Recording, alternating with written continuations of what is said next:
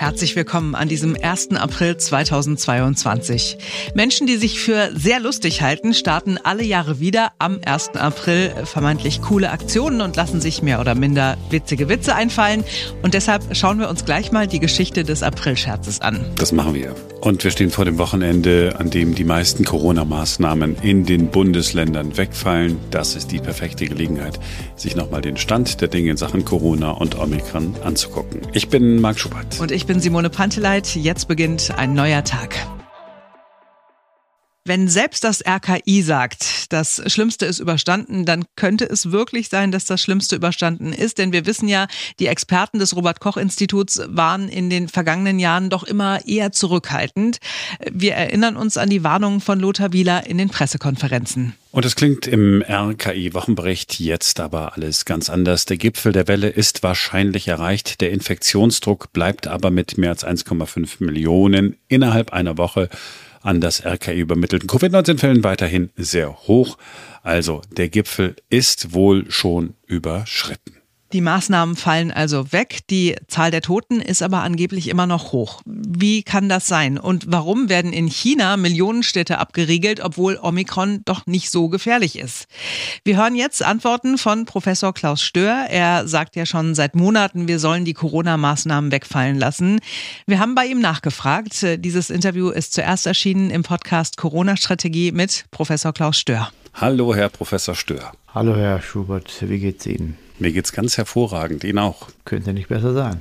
Geht's Ihnen vielleicht deswegen so gut, weil wir, jetzt sage ich das böse Wort, einen Freedom Day vor uns haben? Auch. Ich glaube, in Deutschland realisiert man langsam, dass man die Maßnahmen der entsprechend solchen Situationen anpassen muss.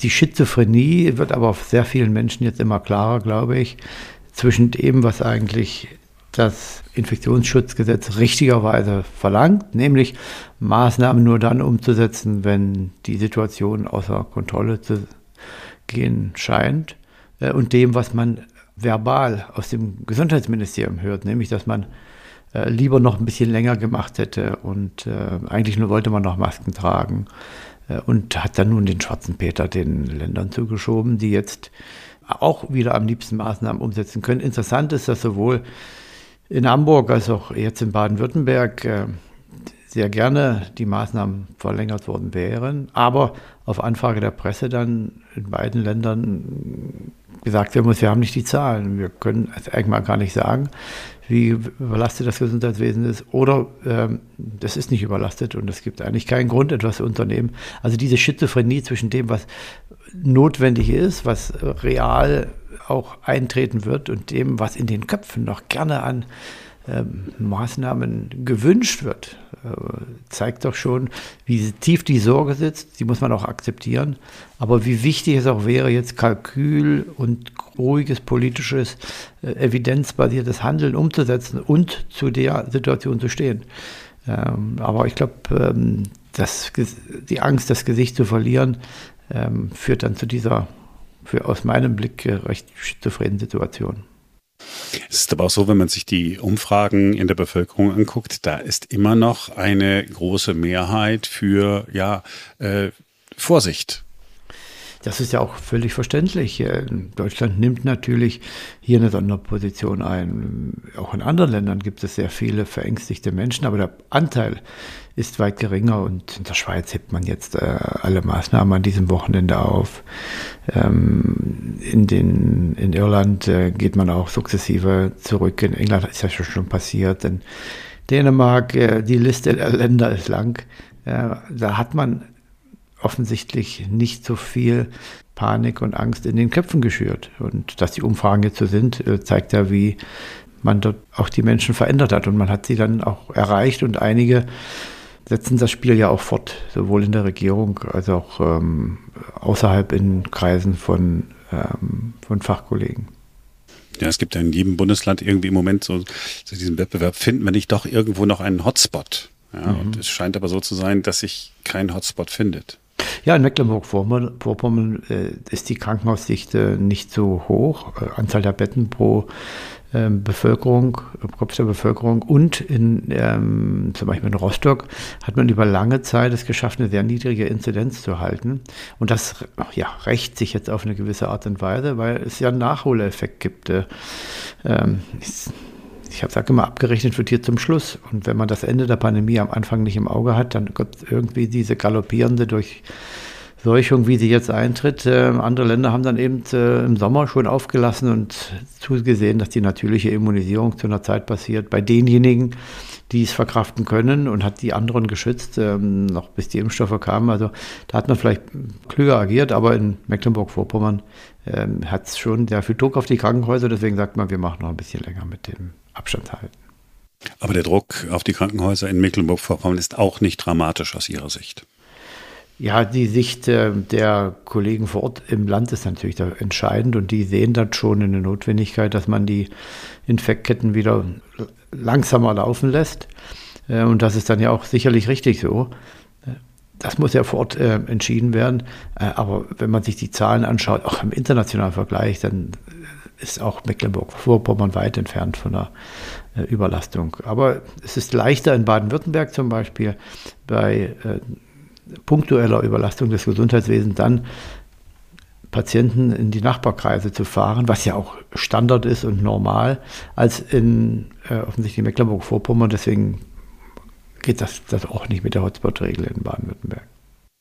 Die Situation, in der die Politik ist natürlich, und Sie haben das ja vorhin auch schon angedeutet, eine, die ein bisschen schwierig ist. Es gibt nämlich immer wieder Druck von Medien. Ich gebe auch dazu, dass ich bis wir häufiger miteinander gesprochen haben, wir beide, auch eher sehr, sehr vorsichtig war und sehr, sehr, sehr kritisch auf die Politik geguckt habe. Aber nach wie vor, wenn ich mir angucke, was Ulrich Deppendorf, früher mal ARD, bei Twitter schreibt, er sagt hier, dieses Ende der Corona-Regeln, die Masken würde man fallen lassen, das liege alles nur an einem schlampigen FDP-Gesetz. Es werde mit der Gesundheit der Menschen gespielt.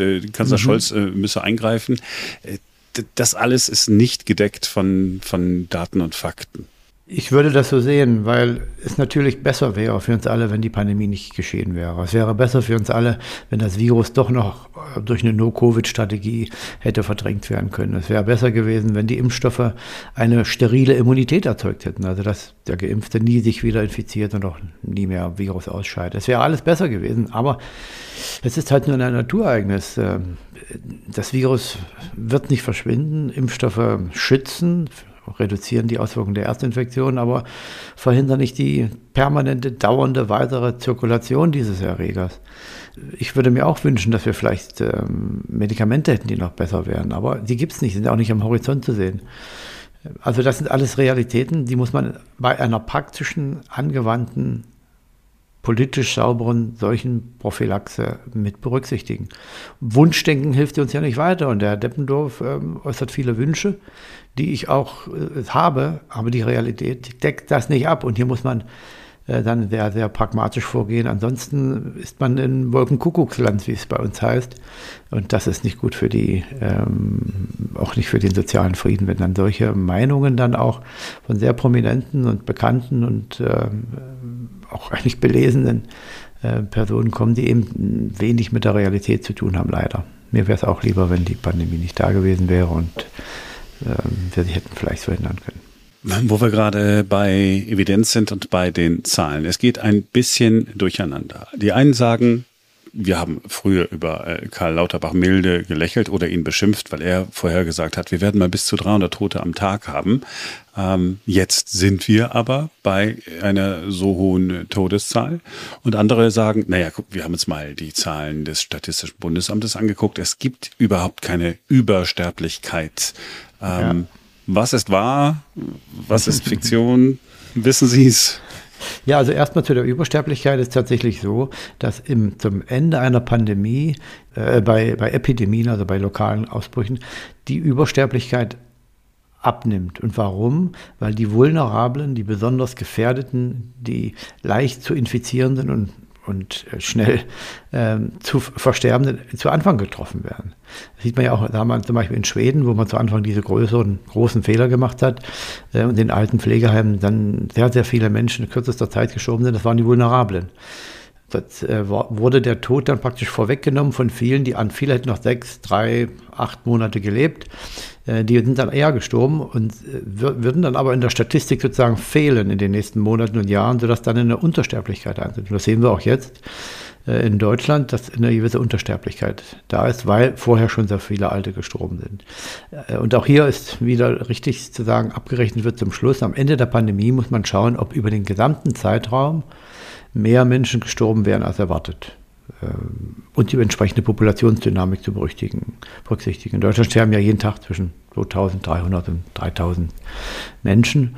Das passiert so, ohne die Pandemie. Und jetzt muss man nach dem Ende der 2 Jahre schauen. In den 2 Jahren, rechnen wir die Tage zusammen, sind das mehr, als man bei der entsprechenden Populationsdynamik, Bevölkerungsstatistik erwarten würde. Und das müssen wir dann noch schauen. Also das ist richtig, es gibt eine Untersterblichkeit, aber die würde ich nicht jetzt als Grund dafür nehmen, zu sagen, es gab gar keine Auswirkungen der Pandemie. Natürlich sind viele Menschen gestorben, auch mit Corona, ohne Zweifel. Sie haben jetzt gerade gesagt, mit Corona, da sind wir genau nochmal bei dem Punkt, weil ich wollte nochmal zu den täglichen Todeszahlen, ich weiß, dass wir schon darüber gesprochen haben, nochmal zu den täglichen Todeszahlen kommen.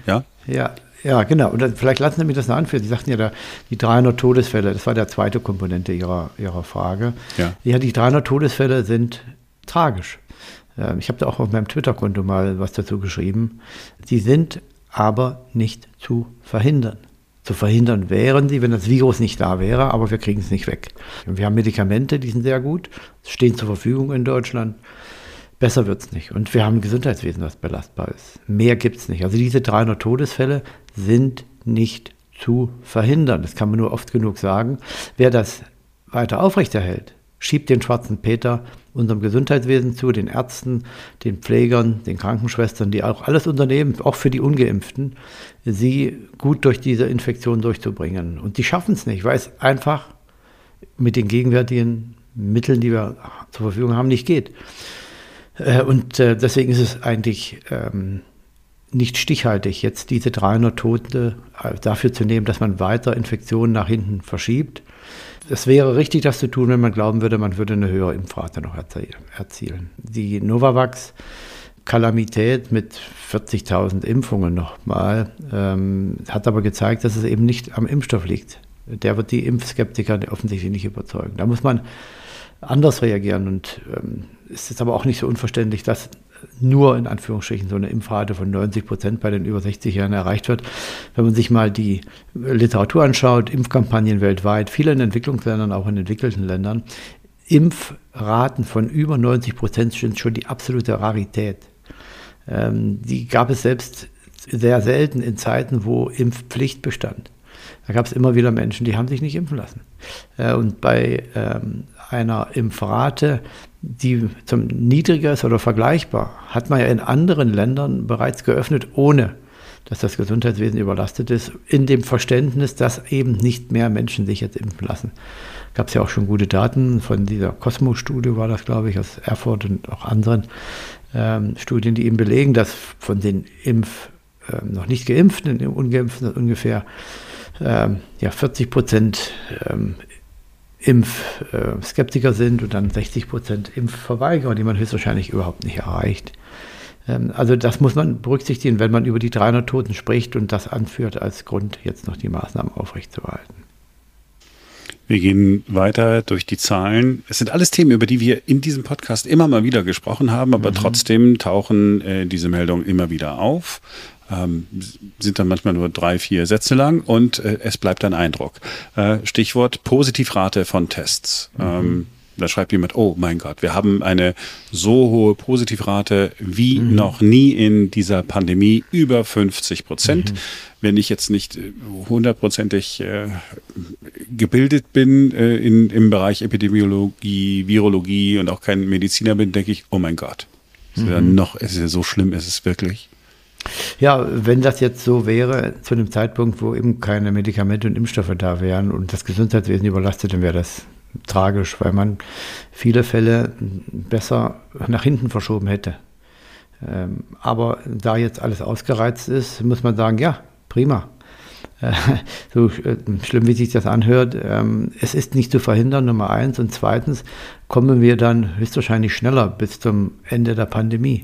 Und das Positive an dieser hohen Positivrate ist ja, dass die allermeisten Menschen gar keine Symptome haben oder sehr milde Symptome und nicht ins Krankenhaus müssen. Das sind zum Großteil Zufallsbefunde. Jemand braucht halt einen Test, um irgendwas zu tun und stellt fest, mein Gott, ich bin ja positiv, auch das noch. Aber das Virus, das ist der Hauptgrund jetzt, der Virus zirkuliert an sehr hohem Niveau in der Bevölkerung. Deswegen kommen ja auch diese sehr vielen Menschen ins Krankenhaus, die eigentlich wegen was anderem dort aufschlagen und Corona-positiv sind. Ja, fast 90%. Ich habe vor 4 Tagen mit dem ärztlichen Direktor einer großen Klinik gesprochen. Wir haben auch einen Podcast gemacht, das ist auch bei mir auf Twitter. Der hat das auch nochmal bestätigt. In seinem Bereich 80 Covid-positiv getestet, von denen 90% Zufallsbefunde waren. Sie haben bei Twitter auch geschrieben, fand ich ganz interessant, dass Spanien jetzt den nächsten Schritt geht und sagt, wir testen gar nicht mehr, also nur noch vulnerable Gruppen, ne, weil wir dann möglichst früh die Medikamente geben wollen, aber dies lass dich testen und dann gehst in Quarantäne und so weiter, alles einfach gestrichen. Ja, die Schweiz macht das auch an diesem Wochenende. Sie handeln verhältnismäßig.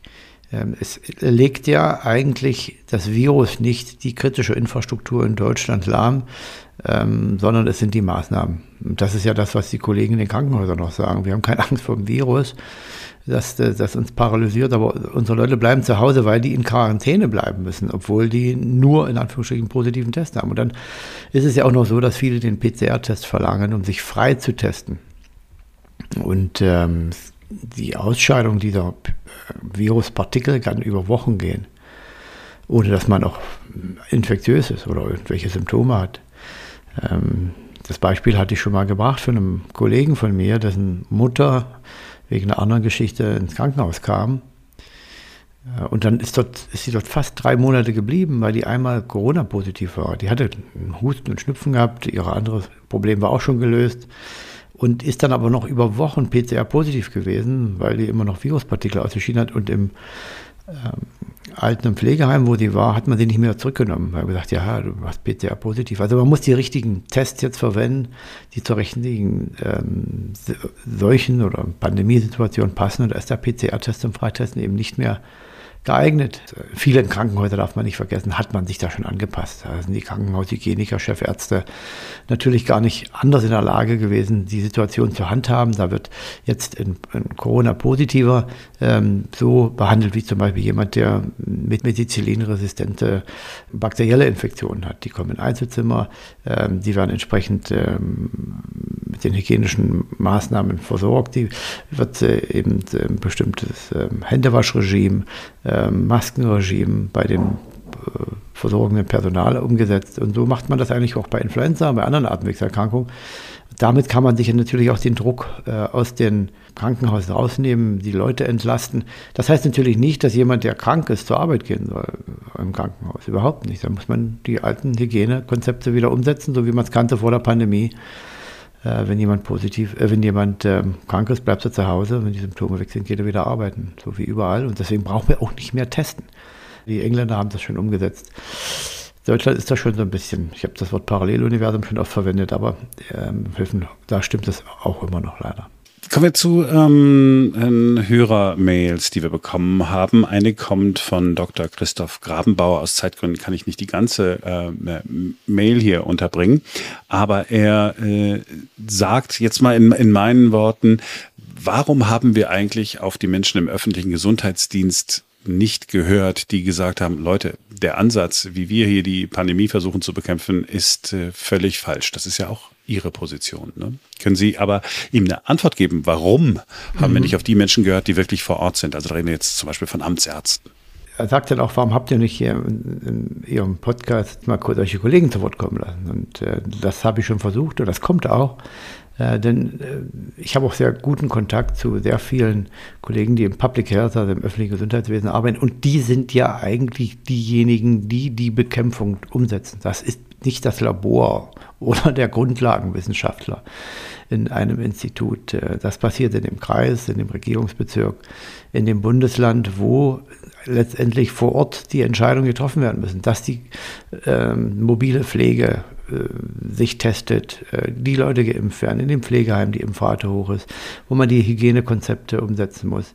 Das sind diejenigen, die eigentlich die Seuchenbekämpfung machen. Deswegen war es ja auch so tragisch, dass die im Prinzip beauftragt wurden, die Kontaktnachverfolgung so lange noch aufrechtzuerhalten, eine Maßnahme, die ja eigentlich auch von ihrer Wirksamkeit nie untersucht und belegt wurde und sehr fraglich ist. Und man hat dort die hochkompetenten, klugen Kollegen gebunden, die eigentlich in den alten Pflegeheimen hätten helfen müssen, diese hohe Anzahl an Todesfällen mit zu verhindern. Also das wäre fast vernünftiger gewesen.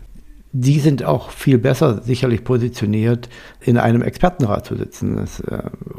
Dazu gehören die Krankenhaushygieniker, dazu gehören Infektologen.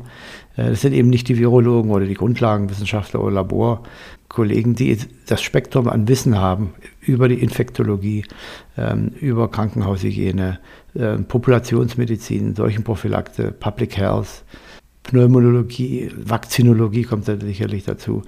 Da gibt es wenige, die dieses breite Wissen auf diesem Spektrum auch abdecken können. In Deutschland wüsste ich da nicht ganz so viele. International schon, weil es große Tradition ist, in den englischsprachigen Ländern solche Kollegen heranzubilden. Und ich hatte in der WHO einen Kollegen, Herr Thomas Grein, der eigentlich, denke ich, der kompetenteste deutsche Seuchenbekämpfer aus meinem Blickwinkel ist. Der leitet auch eine Abteilung in der WHO, der sich mit all diesen Themen über Jahrzehnte beschäftigt hat, und bei sehr vielen akuten Ausbrüchen, sei es Ebola, sei es Meningitis, Vogelgrippe, immer wieder dabei war und sich diese Erfahrung angeeignet hatte. Ich hatte ja auch die Möglichkeit, mich da einzubringen, aber man braucht halt schon ein Team von Kollegen und die Gesundheitsämter sind diejenigen, die dann die Seuchenbekämpfung vor Ort machen. Da hat Herr Grabenbauer völlig recht. Ja, er hat noch eine andere Frage, ne? Also sagt, warum hängen viele Ärzte so an den anlasslosen Schnelltests noch?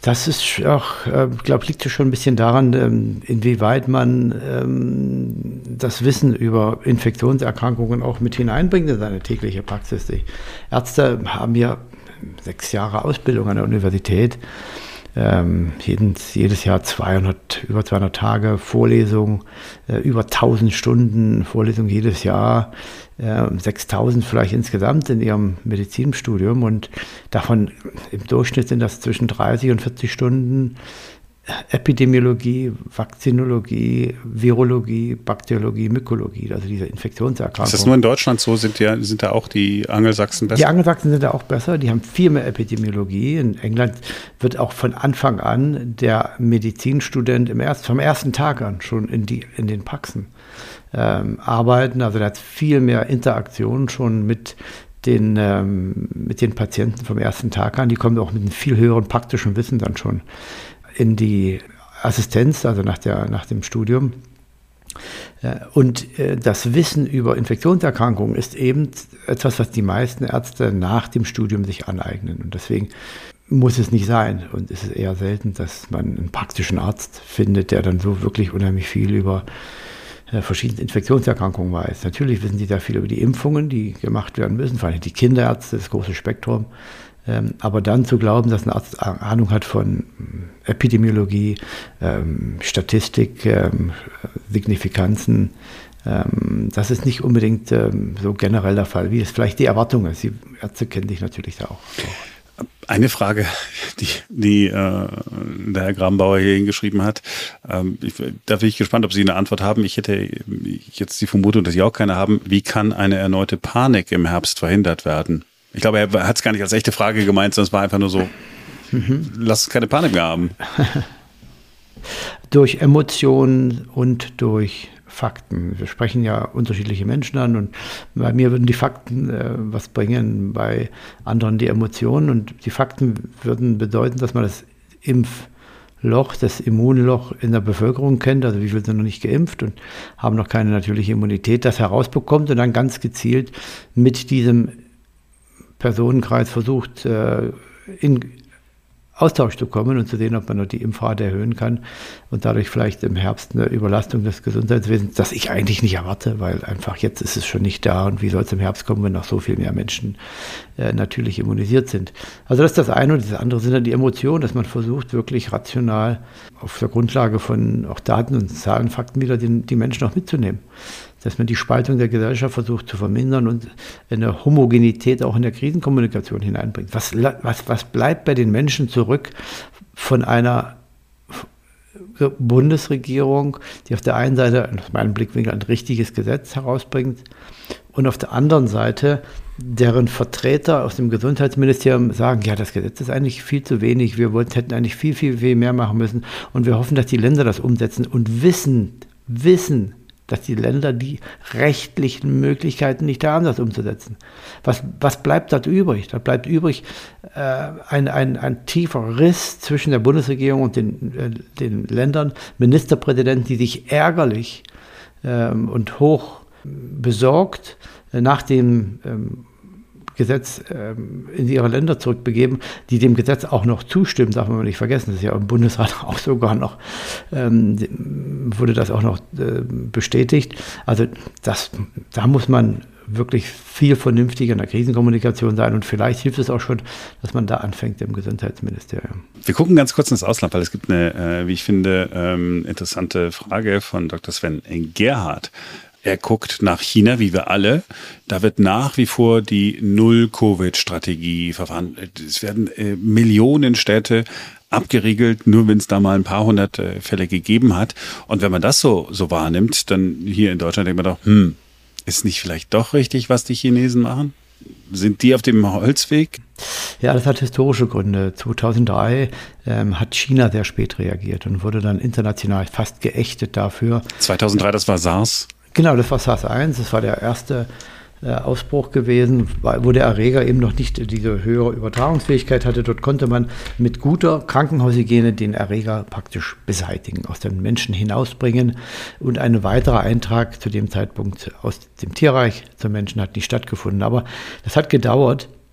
Man hätte hier eigentlich schneller reagieren können. Es hätten nicht diese vielen Toten auch in China sein müssen, wenn man besser transparenter kommuniziert hätte, auch mit der WHO, wir haben das ja damals geleitet, und er reagiert. Als China reagiert hat, haben die dann unheimlich schnell auch die Kontrolle über das Geschehen bekommen, viel Geld in die Forschung gesteckt.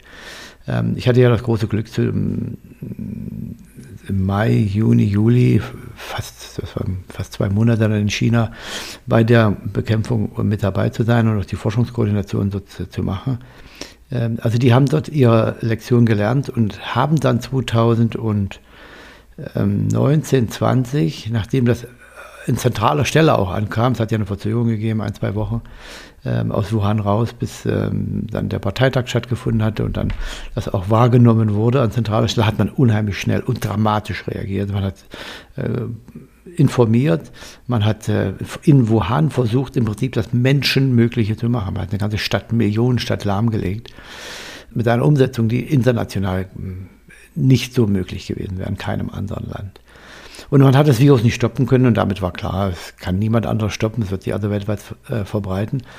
Und dann hat leider, glaube ich, und das ist jetzt Spekulation, der Druck aus den USA, wo man das halt China-Virus genannt hat und Quelle und so weiter, dann dazu geführt, dass man sich überhaupt keine Blöße geben wollte, sondern weiter gesagt hat, wir unternehmen alles, wir probieren das Virus auszulöschen in allen Städten und so weiter und konnte dann nicht mehr zurückfinden, nachdem man in die Richtung abgebogen war. Und dann war sicherlich ein Grund, waren die Olympischen Spiele, wenn man gesagt hat, das ziehen wir noch durch, die sollen stattfinden, das ist für uns wichtig. Ich kenne ja auch viele Kollegen aus China, den einen oder anderen Kontakt habe ich auch und dort gibt es auch gespaltene Meinungen, gerade bei den Kollegen, die sagen, es ist illusorisch, dass man das aufrechterhalten kann. Das kostet viel Geld. Und desto länger man jetzt wartet, bis man das Gesicht verliert, desto schlimmer wird der Zustand dann sein. Irgendwann wird das passieren. Entweder klammheimlich wird man sagen, so, das war's, und macht keinen großen Wind drum. Oder man wird dann ein großes internationales Interesse geben. Ich glaube, das geht gar nicht anders. Die epidemiologischen, biologischen Realitäten wird man auch in China irgendwann wahrnehmen müssen. So, stehen wir denn vor einem guten Sommer? Also jetzt gibt es nochmal einen Wintereinbruch, aber was Corona betrifft, ausgezeichnet. Jedes Jahr reduziert sich der Infektionsdruck zwischen Sommer und Winter um 10- bis 15-fache. Bei Pandemien sieht man das natürlich in der Wellenbewegung nicht so deutlich, weil es ja dann immer wieder die Durchmischung gibt, dann gibt es wieder einen neuen Peak. Aber die größenordnungsmäßig stimmt das auch hier, hat sich in den letzten beiden Sommern so gezeigt. Das wird auch in diesem Jahr so kommen, völlig fraglos. Das Virus wird auf niedrigem Niveau weiter zirkulieren, so wie die anderen Atemwegserkrankungen, auch die meisten anderen auch. In der südlichen Hemisphäre wird es natürlich weiter Ausbrüche geben. Man kann nur hoffen, dass die Impfstoffe da weiter eingesetzt werden. Und im Herbst, ja, da muss man schauen, oder da müsste man eigentlich jetzt anfangen zu schauen, wie groß das Immunloch ist. Und dann kann man vorhersagen, was dann im nächsten Winter passieren wird. Ja, da müssen jetzt die vernünftigen Entscheidungen getroffen werden, damit man eine vernünftige Datenbasis hat. Wir haben gar nicht gesprochen, Herr Professor Stöhr, über die WDR-Doku, über Karl Lauterbach. Ich habe sie auch nicht gesehen. Haben Sie die eigentlich gesehen? Ich habe sie nicht gesehen. Ich habe nur Ausschnitte gesehen auf Twitter. Ja, ich auch. Und ich weiß gar nicht, ob ich es mir angucken will. Weil irgendwie fand ich es dann schon so ein bisschen unangenehm, dass er dann so ein bisschen durch den Kakao gezogen wurde. So war so mein Eindruck, oder? Das war ein bisschen unsachlich, was ich gelesen habe. Ja, so unerwartet kommt das ja nicht. Was deutlich wird, ist, dass man aus meiner Perspektive, wenn man den Ball nicht mehr spielen kann im Fußball, dann holzt man die Spieler. Und so ist das vielleicht jetzt ein bisschen der Fall. Es entgleiten ja viele Dinge. Das Infektionsschutzgesetz ist ja nur ein Beispiel dafür. Eigentlich ein richtiges Gesetz zur richtigen Zeit, aber eben diffamiert auf der obersten Ebene. Und man hat eben mit den Ministerpräsidenten vorab nicht gesprochen und sie mitgenommen. Das ist also zu ihrem Interesse dann sie sehr frühzeitig mit einbezogen. Also das ist ja nun dramatisch nach hinten losgegangen. Und dasselbe wird ja bei der Impfpflicht leider kommen. Man diffamiert dieses sehr wichtige Werkzeug dadurch, dass man es an der falschen Stelle einsetzt und vor allen Dingen, dass man es diskreditiert dadurch, dass es eben so sehr herbeigeredet wird als wichtig und letztendlich stellt sich dann vielleicht raus, dass es eigentlich nicht so notwendig ist oder man untersucht gar nicht erst und schießt dann aus der Hüfte und impft dann daneben. Also das sind ja alles Dinge, die nicht dazu führen, hohe Kredibilität in das Bundesgesundheitsministerium zu bringen. Und vielleicht ist das einer der Gründe, aber das Entscheidende dabei, glaube ich, ist, dass bei Herrn Lauterbach und auch bei vielen anderen offensichtlich noch vorhandene Missverständnis, dass Virologen Pandemie bekämpfen können. Virologen können vielleicht gut Pandemie erklären, aber für die praktische Seuchenbekämpfung braucht es ein breiter grundiertes Wissen.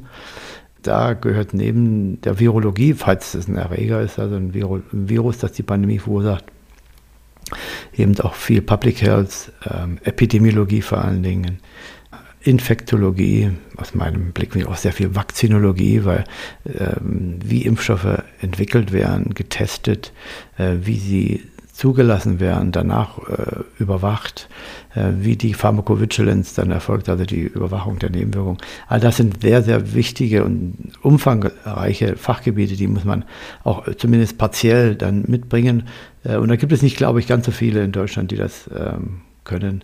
Aber dieses Missverständnis ist nicht nur bei Herrn Lauterbach, da offensichtlich bei vielen anderen. Deswegen, aber ich meine, die Experten, die können ja auch nichts dafür. Die Grundlagenwissenschaftler, die dann hinzugezogen wurden in die Beratungsgremien der Bundeskanzlerin und jetzt des Expertenrates, die können ja nichts dafür, wenn die Bundesregierung keinen systematischen Prozess der Risikobewertung und der Wissenschafts- und Wissensbeschaffung etabliert haben und dann eben wirklich so eng begrenzte Fachdisziplinen, die noch eben sehr, sehr Grundlagen ausgerichtet sind, nur hinzugezogen werden. Das ist ja nicht der Fehler der Kollegen. Herr Professor Stöhr, haben Sie vielen Dank. Ich bedanke mich bei Ihnen. Heute ist der 1. April, das ist der Tag, an dem es immer einen April-Scherz gegeben hat. Im Fernsehen, früher sogar in der Tagesschau, glaube ich, war das. Da gab es dann so April-Scherze wie, es seien Delfine im Rhein gesichtet worden oder so, wenn ich das richtig erinnere. Irgendwie ist es jetzt so ein bisschen aus der Mode gekommen, obwohl so ein paar alberne Geschichten oder so, die leistet man sich vielleicht dann doch noch irgendwie an diesem Tag. Aber woher kommt es überhaupt mit diesem April-Scherz? Ja, wie so oft gibt es mehrere Theorien. Wie viele willst du hören? Nur die plausibelste. Also die Theorie, die man tatsächlich am häufigsten findet, bezieht sich auf eine Kalenderreform im Jahr 1564. 18 Jahre vor der bis heute gültigen Kalenderreform von Papst Gregor XIII. Hat der französische König Karl IX. Damals den Neujahrstag vom 1. April, das war damals der Neujahrstag, auf den 1. Januar verlegt. Das Problem war nur, es bekam kaum jemand mit, weil sich Nachrichten damals nur sehr schleppend verbreitet haben. Und zum Spaß haben einige Menschen dann am 1. April weiterhin Einladungen zu Neujahrsfesten verschickt. Und das könnte quasi die Mutter aller Aprilscherze gewesen sein. Theorie 2 verdanken wir auch einem französischen König. Heinrich IV. Soll ein absoluter Frauenheld gewesen sein und angeblich hat er für den 1. April eine Einladung von einem Mädchen bekommen, dass er sie in seinem Lustschloss treffen könne. Er hat diese Einladung natürlich angenommen und tatsächlich kam die aber nicht von irgendeinem schönen Mädchen, sondern von seiner Ehefrau, die an dem Tag mit dem ganzen Hofstaat einen Narrenball veranstaltet hat und so wurde Heinrich IV. In den April geschickt. Noch eine Erklärung stammt, tada, wie so oft aus der Bibel. Der gefallene Engel Luzifer, also der Teufel, soll an einem 1. April in die Hölle gekommen sein. Außerdem soll auch Judas Ischariot, also das war der Jünger, der Jesus verraten hat, an einem 1. April geboren worden sein. Und deshalb ist der 1. April für Christen grundsätzlich ein Tag des Unglücks, an dem man sich ganz doll in Acht nehmen muss. Und jetzt die letzte Theorie, okay? Schlussendlich gibt es noch die Theorie, dass das Ganze bis auf die Antike zurückgeht. Schon damals galt wohl der 1. April, wie zum Beispiel auch Freitag der 13., als Unglückstag. Und es wird vermutet, dass man mit irgendwelchen erfundenen Geschichten vor allem das Schicksal austricksen wollte. Also, denn wenn das Schicksal oder höhere Mächte oder wer auch immer quasi hörte, dass es bereits etwas Unglaubliches gab, dass etwas Unglaubliches passiert war, dann verschonte es einen hoffentlich mit weiteren solcher Ereignisse. Also alles ganz spannende Erklärungen, aber es sind so viele Erklärungen, dass wir einfach festhalten müssen, wir wissen nicht, woher das alles kommt mit den Scherzen am 1. April. So, das war's für heute. Wir sind am Montag wieder für euch da, denn dann ist wieder ein neuer Tag. Habt ein schönes Wochenende, lasst es euch gut gehen.